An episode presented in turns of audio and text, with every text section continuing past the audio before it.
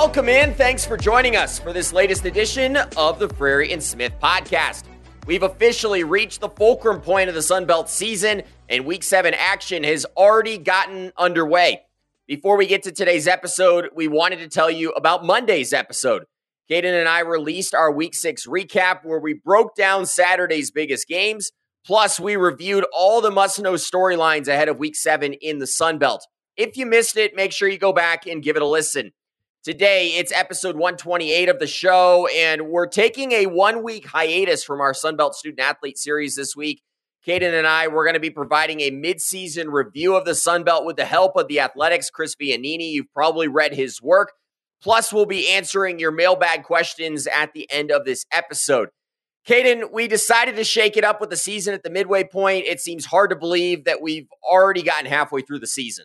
Yeah, we're shaking things up knowing this conference is shaking up. I'm very excited to get to the back half of this season now, just coming off the front half and seeing that this league is, in fact, as deep as we thought it was. So definitely like the half point resumes that we've seen from a lot of these squads. Can't wait to get into it and maybe try to anticipate what we'll see for the rest of the season in this loaded conference. Yeah, an exciting second half awaits in the Sun Belt. Well, let's not waste any more time. Chris Vannini's here.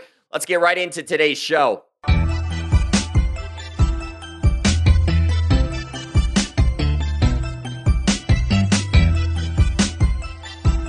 We are really excited to have the Athletic's senior writer, Chris Vannini, on the podcast for the first time. Chris, thanks for taking some time out of your very busy schedule. Yeah, no problem, guys. Happy to be here. Well, Chris, let's jump right in. And, you know, the biggest talking point in the offseason early on this year has been the Sun Belt's kind of place in the group of five hierarchy. It's highly debated kind of amongst the fans of the American, the Mountain West Conference USA. What's kind of your take on where the Sun Belt ranks right now? I mean, my take is that all the conferences are pretty good this year like especially at the top. Like literally, we're halfway through the season. Every conference has somebody that could play in that New Year's Six spot. Like we've never seen it this open. Um, I, I think the Sun Belt obviously has a, a good number of candidates. Perhaps its best candidate is not actually eligible for that. Um, and, and, and the Sun Belt is probably the deepest conference, group of five conference this year. I think top to bottom. I think when you see what's happening at Texas State, Georgia State, Louisiana's turned it around. Arkansas State looks better. Like just from the very bottom to the top, this is the the deepest group of five conference. And that's going to make it difficult for whoever comes out of this conference to, you know, be the highest ranked group of five champion just because of how many, you know, landmines, so to speak, uh, there, there could be.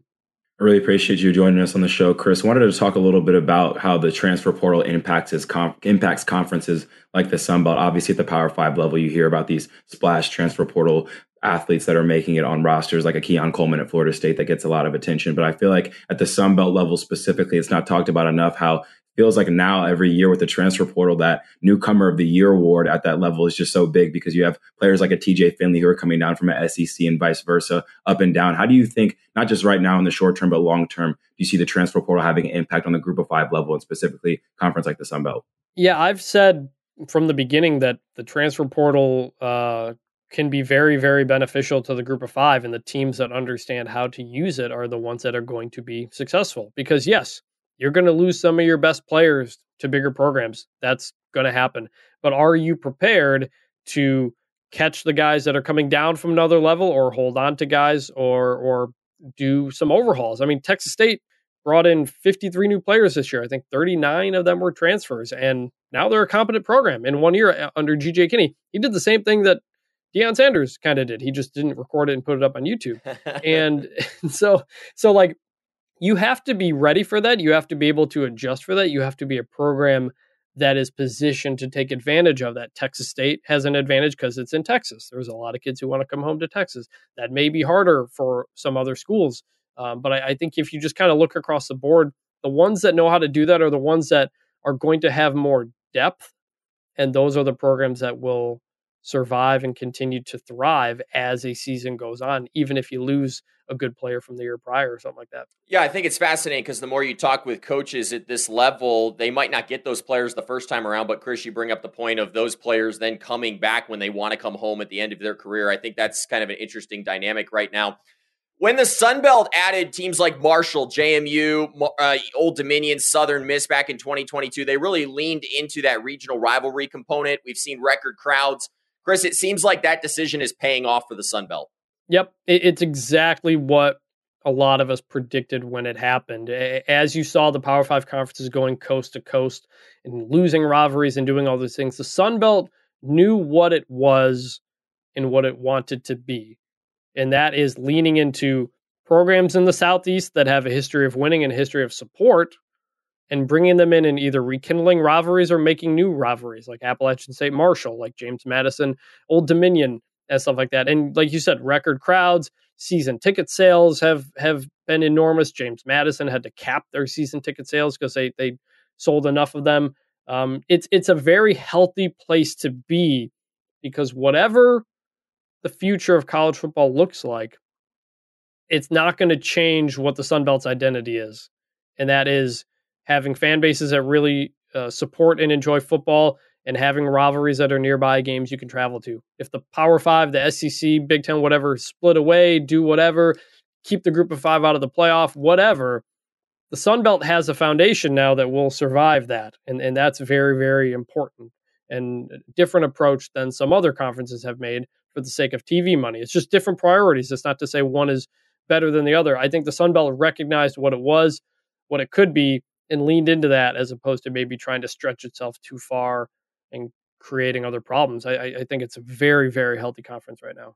And it's definitely hard to talk about that foundation going forward without talking about James Madison and what they've been able to do in their early days in the conference. You wrote a great article about their transition a few weeks back. They're 15 and 3 now in their first two years at the FBS level. Could you maybe put into perspective for the listeners what they've been able to accomplish so far? Yeah, I, I mean, it's really remarkable. It's not remarkable in the sense that, like, this is a program that already knew how to win, had the infrastructure in place to win. They haven't had a losing season in like 20 years or something like that. I forgot exactly what the number was. So, like, this is a place that n- knows what it takes to win. So, when it comes up, that mindset, that culture continues.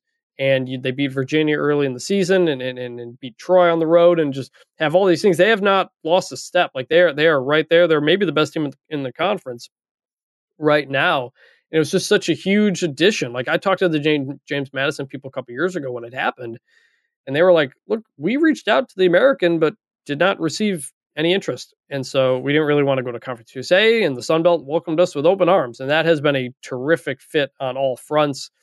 Rivalries, like we said, regionality, um, support from the conference to have them be an FBS program last year. You know, to try to speed up that transition. Just everything has has been a, a great fit uh, JMU's done a really good job of finding players, developing players. Todd Centeio last year, transfer quarterback from Colorado State, ended up having a terrific year. So, uh, just a program that knows what it takes to win, and it's been a huge addition to the Sun Belt. Absolutely. Chris, you've done a lot of reporting just on the fact of their transition and even their inability to compete for a conference championship and in a bowl game. Uh, is it a travesty that the Dukes are not getting that opportunity in year two with how well they've played to begin this transition? Yeah, look, I mean, even last year, I mean, they won the Sun Belt East. They just didn't get it because they, they weren't there. Um, JMU knew that there was a two year transition to come up. Everybody has to deal with it.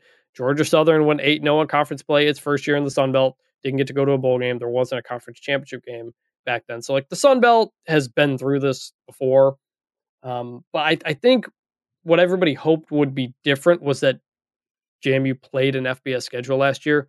They didn't stay FCS. They weren't FCS independent or in, one of those like middle in between spots you often see. They moved up the first year. The Sun Belt gave them a conference schedule. They got they got enough home games to qualify as an FBS team. And considering they won and considering all the, the, the resources and everything they had, they hoped that would be enough to get the waiver for it to be a one year transition instead of two. It did not you know, obviously JMU is prepared.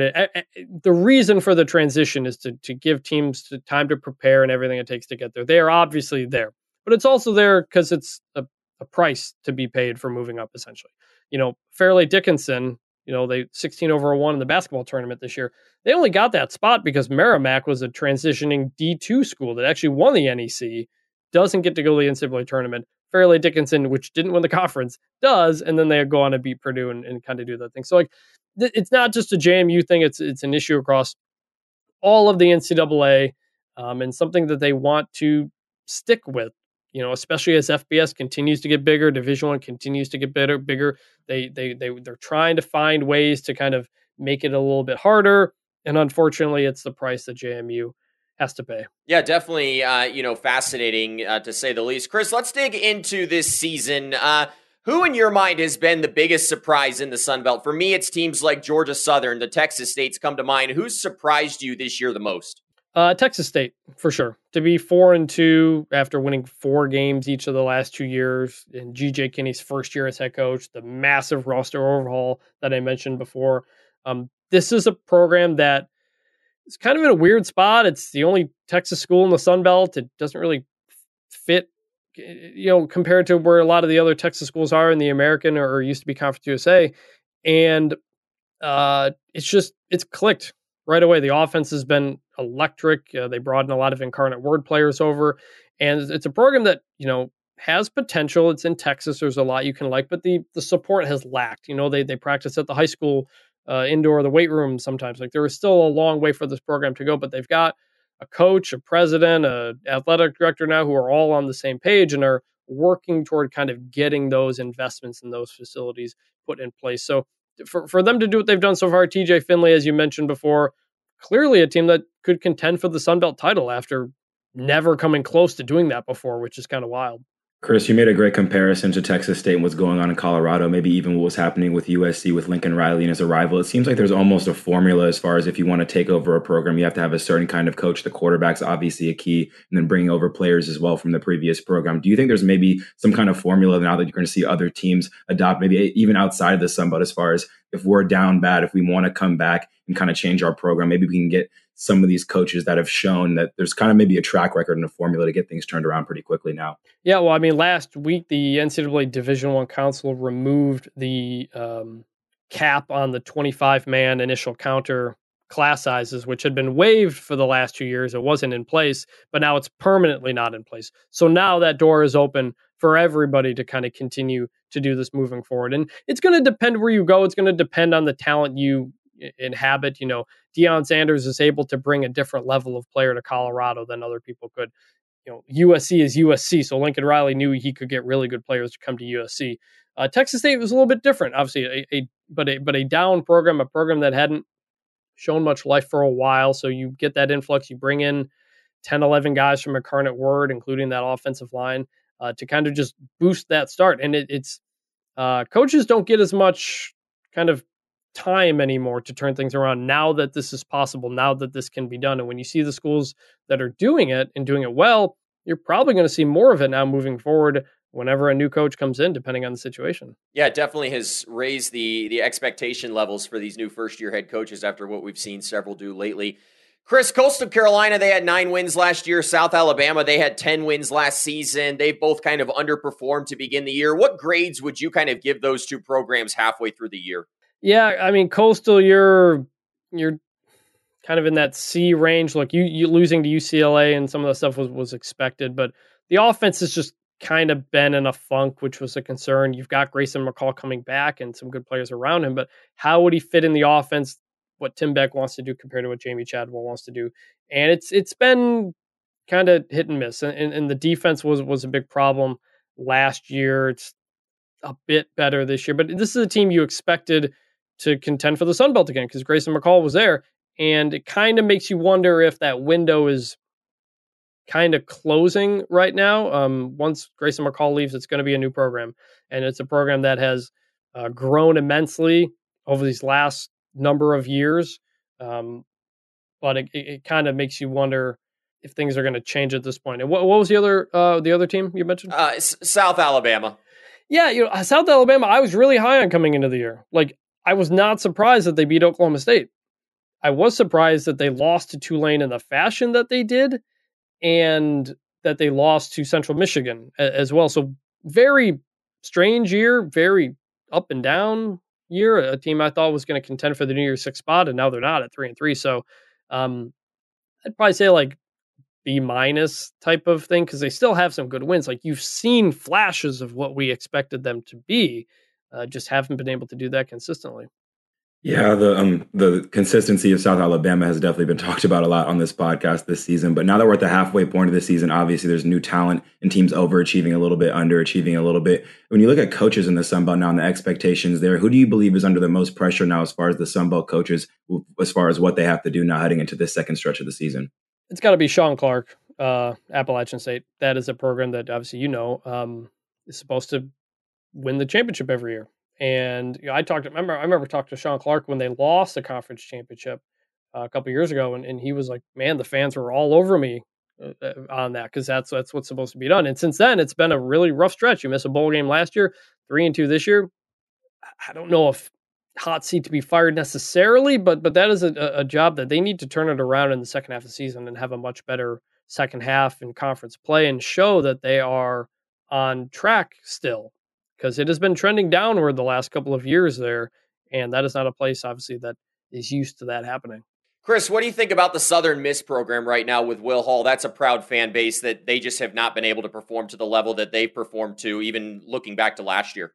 Yeah, man, very, very surprising. M- m- probably the most disappointing team in the conference. Uh, a team I, I thought could come in and win seven games or something like that. Like I knew the schedule was harder, but they've done a really good job of accumulating talent and taking those steps forward. And I just thought, look, they went to a bowl game last year and they've done all this without quarterbacks basically because of all the injuries. I figured you get a healthy quarterback in place and everything should continue to move forward. And the bottom is just completely fallen out this year, sitting at one and five right now. I'm not sure exactly what's going wrong. I mean, everything's going wrong. Uh, just that is probably the most disappointing team in the entire conference. A team that I thought had really turned the corner. Will Hall knows that place really well. Seemed to have everything going in the right direction, and then it's just completely stopped this year. Now, Chris, we're halfway through the season. I think it's appropriate to start talking about bowl games a little bit. There's a real possibility, I think, right now that the Sun Belt could have as many as eight bowl teams. JMU would technically make that cut, but if there's not enough teams, that's over half the league. What does that say kind of about the strength of the Sun Belt Conference currently?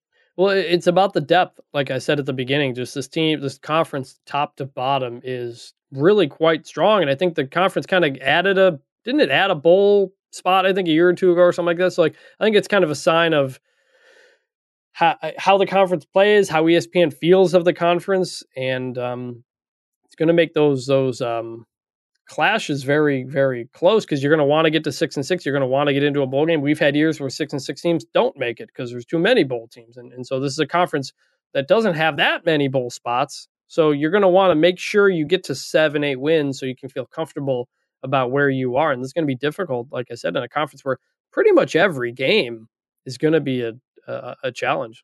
Yeah, Chris, it's hard not to talk about the bowl games in the future. We're talking about the exciting future as well with the 12 team playoff coming next year. I think obviously fans are excited about seeing that. And I think at the group of five level, fans are excited to potentially see one of their teams, whether it's a Sun Belt school, be able to make that cut. But it seems like with conference realignment now, maybe there's a chance with conferences a little bit more loaded, the Power Five, it might be harder for teams to get in there. What's your take as far as like Sun Belt school or group of five school making the 12 team playoff when that time comes next season? I mean, I think you'll see the same thing you're seeing this year with the New Year's Six spot, which is every conference kind of has every conference can be in play for that. And, and so the Sun Belt's got a chance. Americans got a chance. You know, Boise State on the Mountain West feels like it's got a chance. Now that you don't have a, a Cincinnati, a UCF that are like clearly the top team, depending on the year, kind of getting that spot, uh, it's really wide open. And I, I think that's going to be really exciting. I think it's going to make a lot of games late in the season feel a lot more exciting. It's going to make conference championship games a lot more important than they have been. So uh, I see so many positives for the 12 team playoff coming out of the group of five uh, and and the Sun Belt, the American, whoever it is, like all these conferences are going to be fighting for this spot, and that's just really fun. It's what we have this year. I think is a preview of what we're going to get. Same thing in the 12 team playoff. It's just a bigger reward at the end of it. Yeah, which is ultimately good for fans. Chris, last question here. We'll have you maybe look into the future a little bit. Obviously, conference realignment waters continue to churn. If you're looking at the Sun Belt, is this a league that should be looking to expand? And if they do, what type of schools should they be targeting in the future? I don't I don't think so because I don't think you want to get too big because because one, you know, at some point you start diluting the money that you're making per school. You can only expand to a certain point, and you would only want to bring in a school that fits the conference in terms of having support, having a winning history, all that kind of stuff. And, and, and geographically, it has to fit. I, I don't know if anybody in the American would really want to move out from where they are, but like I would think like East Carolina, you know, would fit. That's a program with a long history, really good support, but they're making a lot of money in the American, and so I don't think there's really an incentive to kind of get out of that. And then the other would be probably like Western Kentucky, which used to be in the Sun Belt, and there are some hard feelings over them leaving the Sun Belt to go to, go to Conference USA back in the day. Uh, it's another place with it with a good, solid support system there with with a fan base, and they've been a good program for a while. But I don't think you do it unless you kind of have a natural fit, and unless ESPN is willing to pay you more for it. It's ultimately what this always comes down to. Yeah, ultimately, I think those are those are all great points you're making, Chris. We've really enjoyed uh, you coming on and talking uh, some shop. Uh, always appreciate the the coverage that you do of the uh, the conference at the national level. Yep, no problem, guys. Thanks for having me.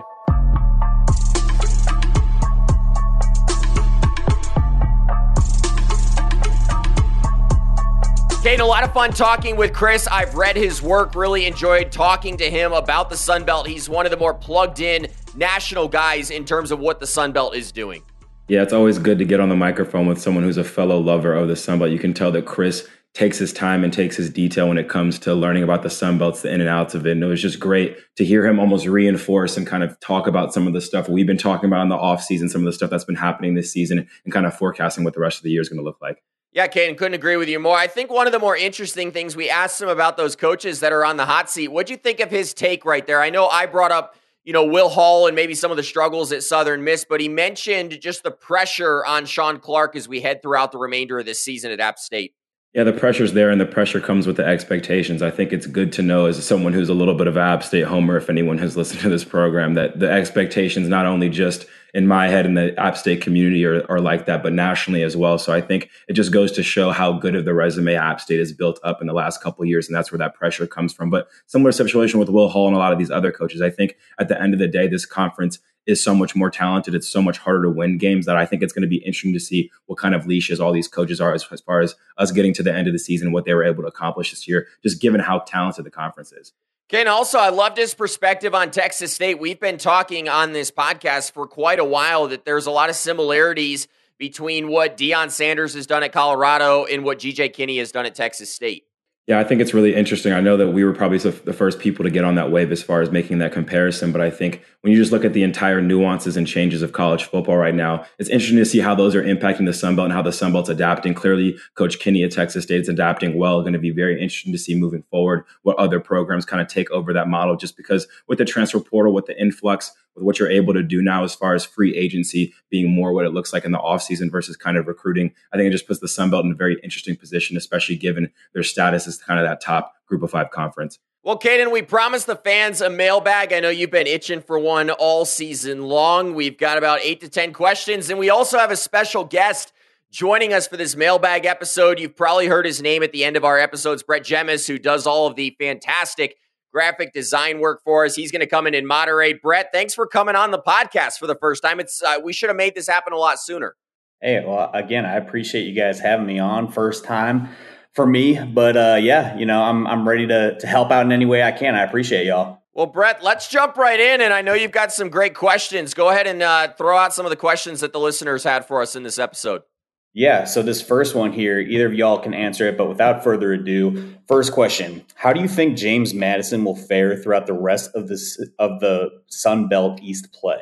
I'll take this one because I think even despite how no how I know Noah feels so strongly about James Madison, I think throughout this year I might feel even stronger than him about them. I think it's really kind of getting to me, and it shows by how I feel about them not being able to participate in the conference championship again again, which is looking like they're poising themselves to be there, and especially a bowl game, just seeing them play against some different competition. But it's no secret that the East is going to be a gauntlet. It's tough to get through. But I think when you look at JMU, I still see them faring very well on this side of the conference, looking at the rest of their schedule, especially the fact that they don't have to go to a place like Statesboro. They host Georgia Southern this year, they host App State this year as well, which I think will be big for them. But ultimately, it just comes down to their style of play. I think when you look at all the teams in the conference and how they are able to win, the way JMU is doing it is just the one you can kind of see imposing their will as far as their style, being able to stop the run, being nationally acclaimed there. I just think their style of play and the way that they get after it is just going to make it to where they're going to be favored in all of these matchups, rightfully going to the rest of the season. So I think there's a chance this team can run the table. We saw what they did last year. If they stay healthy and they keep doing what they're doing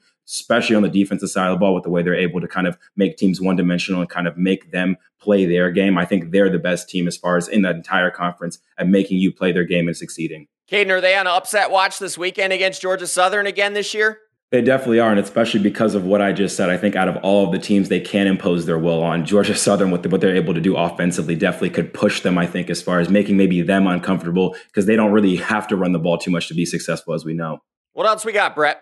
All right, I got a second question for either of y'all. So, with the win over Texas State, do the Raging Cajuns have a legitimate chance to win the Sun Belt West? Well, okay, now I think I'm going to go ahead and take this one. Um, this is really interesting. We talked a lot about it on Monday's episode, and I asked you, uh, you know, a, a, very similar question of who had the better outlook moving forward. You actually answered Texas State despite, you know, the loss to Louisiana. But the more you look at this Louisiana schedule, Kaiden, it, it's very challenging. I, I, think you look at the road games. I think that's where you have to start. They've got road games versus South Alabama on October 28th. You got to go to Troy on November 18th. Those are probably two of the better teams in the West. Uh, you know, maybe you could argue a little bit on South Alabama, but Kane, here's what I really like about the Raging Cajuns right now. It's the fact that they've got a real shot to go 3 and 0 at home, you know, the rest of this year. You've got Georgia State coming in this weekend. That should be a really good game. Uh, and then you've got Southern Miss, you know, who's also going to come to Cajun Field. You also welcome ULM. So to me, those are three winnable games uh, that Louisiana could have. You also have a road game left in Jonesboro, Arkansas. So I think there's a real chance here that Louisiana puts themselves in this conversation throughout the remainder of the year to be that West Division champion. I think they're putting a lot of pressure on a young freshman in Zeon Chriss. I think that's the only thing that maybe holds me back right now. He's clearly proven that he's a star in this league. He's been playing fantastic early on in his career, but Kaiden, you know as well as I do, you get to some of those games in November when the pressure ratchets up, and it's going to be interesting to see how Zeon Chriss plays. Yeah, and I'll piggyback off that just saying we talked about it when we were recapping their game against Texas State the fact that they were able to be put in those pressure situations early in the season and deliver is what really makes me excited about them the rest of the year. I think when we looked at their season last year, it was clear they took a step back from that championship level they were playing at, but they really showed shades of what we saw from that championship team years ago. If you look back at that season they had when they were really winning games and not rattling them off, they weren't all blowouts. They had to win some close ones and t- some tight ones, especially at home. So that was kind of the first time since that season I kind of got that vibe. So that's why I think, just from a culture standpoint, playing to that championship level is what makes Louisiana so scary. All right, let's keep it moving, y'all. Got the next question. Now that Old Dominion has exceeded expectations, which ODU shows up after the bye week? And can they get to six wins and bowl eligibility? Kane, I'm jumping on this one again. And honestly, I think the listener that asked this question is asking the question that all of us have been asking is who shows up after the bye week? We have not had an answer for who shows up for Old Dominion all year long. We've seen the you know the passing game be really good. We've seen the rushing game. I think the defense has probably been the most consistent part uh, for Old Dominion this year, but. Uh, I don't think we really know on offense. We did see this past weekend where it was a little bit more balanced passing and rushing. I think that that was an interesting tell. When I look at this right now, Kaiden, you've got three wins. You're three and three on the season. I'm kind of leaning towards them not getting to a bowl game, and here's why you could probably make the argument that teams like App State, JMU, Georgia Southern, and, and even Liberty, I know Old Dominion fans aren't going to like to hear that, but they are 5 and 0 right now, although that win they had over Sam Houston on the weekend, you know, you can judge that how you want. But I think all four of those teams are better than Old Dominion right now. I do think Georgia State and Coastal Carolina are a little bit more wild cards at this time. And the good thing is both of those games are at home. Um, I don't love their chances to pick up three more wins, but Okay, now I feel like they're a definite possibility to do it. They've showed that they can, you know, go in and play really well against some good teams. So there's a there's an outside chance here. But if I was betting on this right now, I think that Old Dominion's probably sitting at the five win mark, and maybe they miss a bowl this year, and perhaps next year you get into one. Yeah, I agree with a lot of that. I think we've seen such high peaks of them. I think that that's what kind of gives the fan base a little bit of promise. I mean, any team that can score 35 points against Marshall and then do what they did defensively against Southern Miss, keeping that team out of the end zone as far as their offense goes, I think that shows the potential you want to see. Hopefully, in the bye week, they can lean into that some of that stuff. I don't think they're going to rattle off a bunch of wins in this competitive East, but I do think they're a team that could maybe catch a Coastal Carolina slipping, catch a Georgia Southern slipping. They showed last year in their win against Coastal Carolina, and in moments this year that they can definitely knock some teams off and make some noise. All right, I think Noah's been on a roll here. Kaiden, I'm going to kick this one over to you. Trojan fans know that the 2023 squad isn't the one from last year, but realistically, what do you think the chances are for them repeating?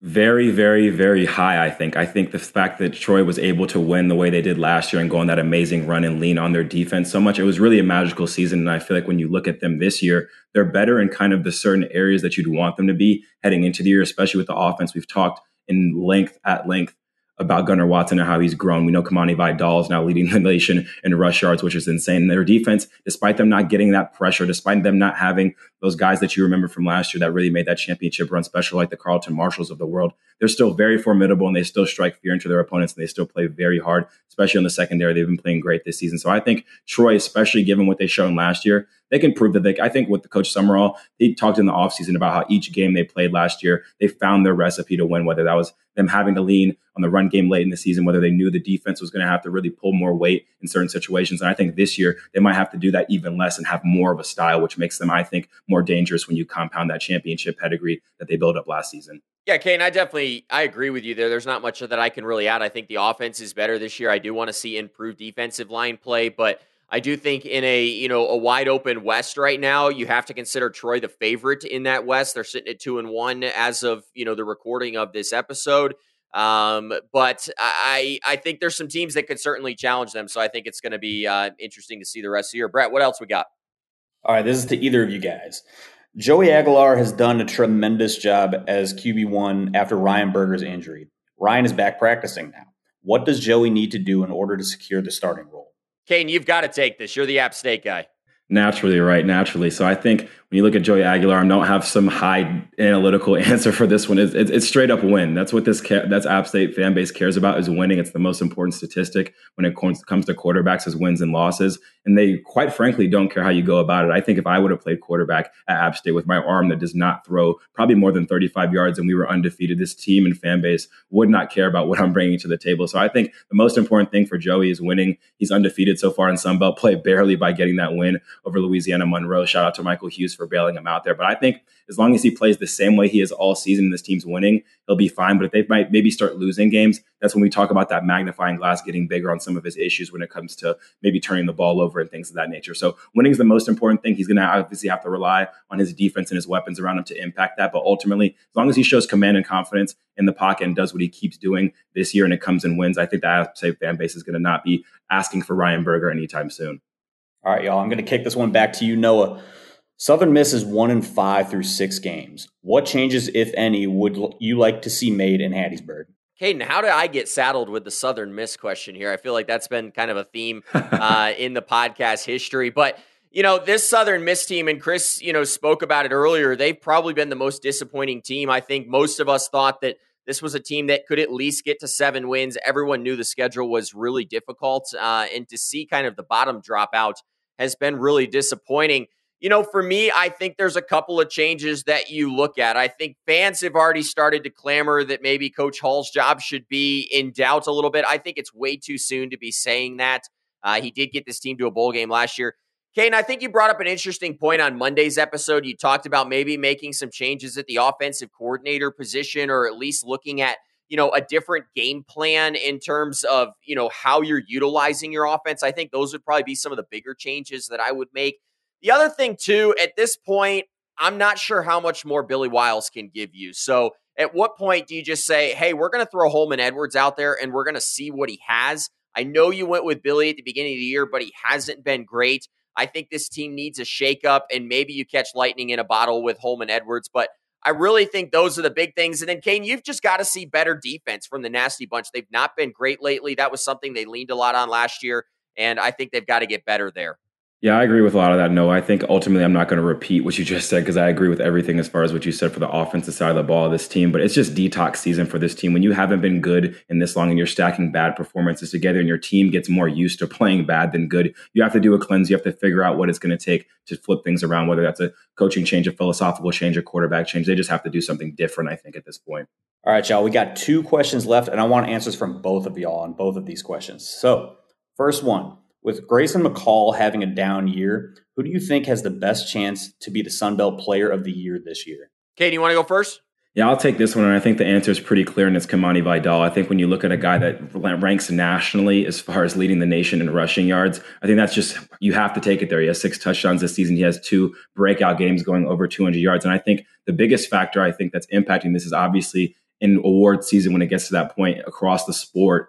It's always a quarterback driven thing, and I think the fact that Gunnar Watson is so improved, but his stats don't even back it up really shows how great Kimani Vidal is playing for this offense. So I would love to see him as a running back guy to see him get into that stage and win that Player of the Year award. But I also think guys like a Davis Brin and TJ Finley, the way they're playing, if they could lead their teams to those wins and find themselves in that championship conversation or the game itself at the end of the year, that would help their odds too. But I think just given the pedigree of Troy from last year and what Kimani's doing on a national scale, I think he'd be my choice. I knew I shouldn't have let you go first. Kaiden, uh, I, I think I'm going to go TJ Finley here. I really like what I'm seeing out of him you know, you talk about guys ranking nationally, and when you look at TJ Finley's stats, he's actually third nationally in completion percentage right now. He's not throwing a lot of interceptions. He's putting up big numbers in that offense. I think uh, I think Davis Brin's a good option there as well. I think he's played well enough. Another guy that's ranked inside that top ten nationally uh, in completion percentage and putting up big numbers, passing the ball. He's top five as of the end of this past week. So I think those are some guys. If there was one sleeper for me, I think Ismail Mahdi for Texas State as well is just putting up some incredible numbers right now. He's actually leading the country in all purpose yards. I think if Texas State can win enough, I think one of those two has a real good chance at being the conference player of the year. But I like the Kimani Vidal route. I think that there's a real chance that that could happen if he continues to play at the level that he's playing. All right, last question. Let's finish strong here, boys. Which Sun Belt team has the best chance to make it to a New Year's Six bowl game if the Mountain West, Sun Belt, Conference USA, and American Athletic Champions each have two losses?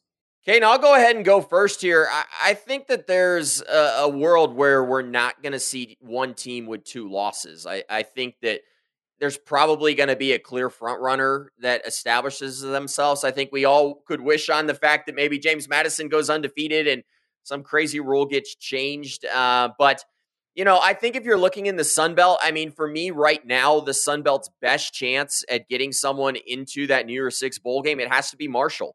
I mean, they only have the one loss right now. That's to NC State.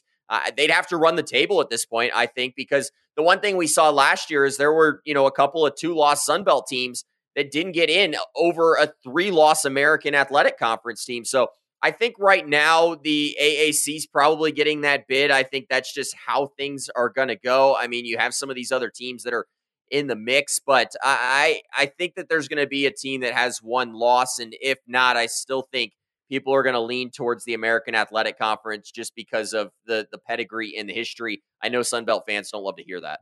Yeah, I'm going to try my best not to dance around this answer, but I'm definitely about to boogie a little bit. I think when you look at this conference, obviously, it's going to come down to who's in that championship game and who wins as far as this question goes. And I think if Troy does do what they did last year, I think they could possibly have that national pedigree from what they did last season. Obviously, Troy isn't the biggest brand nationally. Their, their style of winning, especially last season, wasn't very flashy. But I think what they were able to do to UTSA, specifically in that bowl game to end the season, kind of garnered them the respect to where it's like, okay, if Troy does this again, maybe we can give them that spot. But ultimately, I think it really the highest potential of this happening is if any of these one loss teams can come out of the East. You talked about Marshall. If any of these teams in the East who have one or two losses can run the table, I think that definitely heightens their odds of making it there. I think right now, if I had to pick a favorite truly, it might be Georgia Southern. I think every night before I go to bed, I just can't imagine a team beating them in a shutout. So we'll really see if James Madison does it. So if James Madison loses to Georgia Southern this weekend, I'll double down on that answer. But Marshall could also do what They're capable. Georgia State, people are forgetting, still has one loss. But I think it's ultimately going to come down to that. If I had to pick today, right now, though, I'd go with Troy, just given their track record last year. I think they kind of got some of that national claim as far as a group of five team that can consistently win going forward under coach. Yeah, it'll certainly be interesting to see. I think that uh, Brett, uh, I think that's all we've got. Those were some great questions from our listeners, right? Yeah, definitely. You know, appreciate you guys bringing me on, and who knows, maybe later on this season I'll be able to pop up on another episode. Yeah, I think uh, we might have to make this a regular thing. Maybe get some more mailbags in here. I know the, the listeners always love uh, throwing questions our way, but Brett, really appreciate uh, you taking a little bit of time to jump on. Well, that's going to do it for another great episode of the Frary and Smith podcast. We'd like to say a special thank you to the Athletic's Chris Vannini for joining us on today's show, as well as to all of our listeners who submitted questions for this mailbag.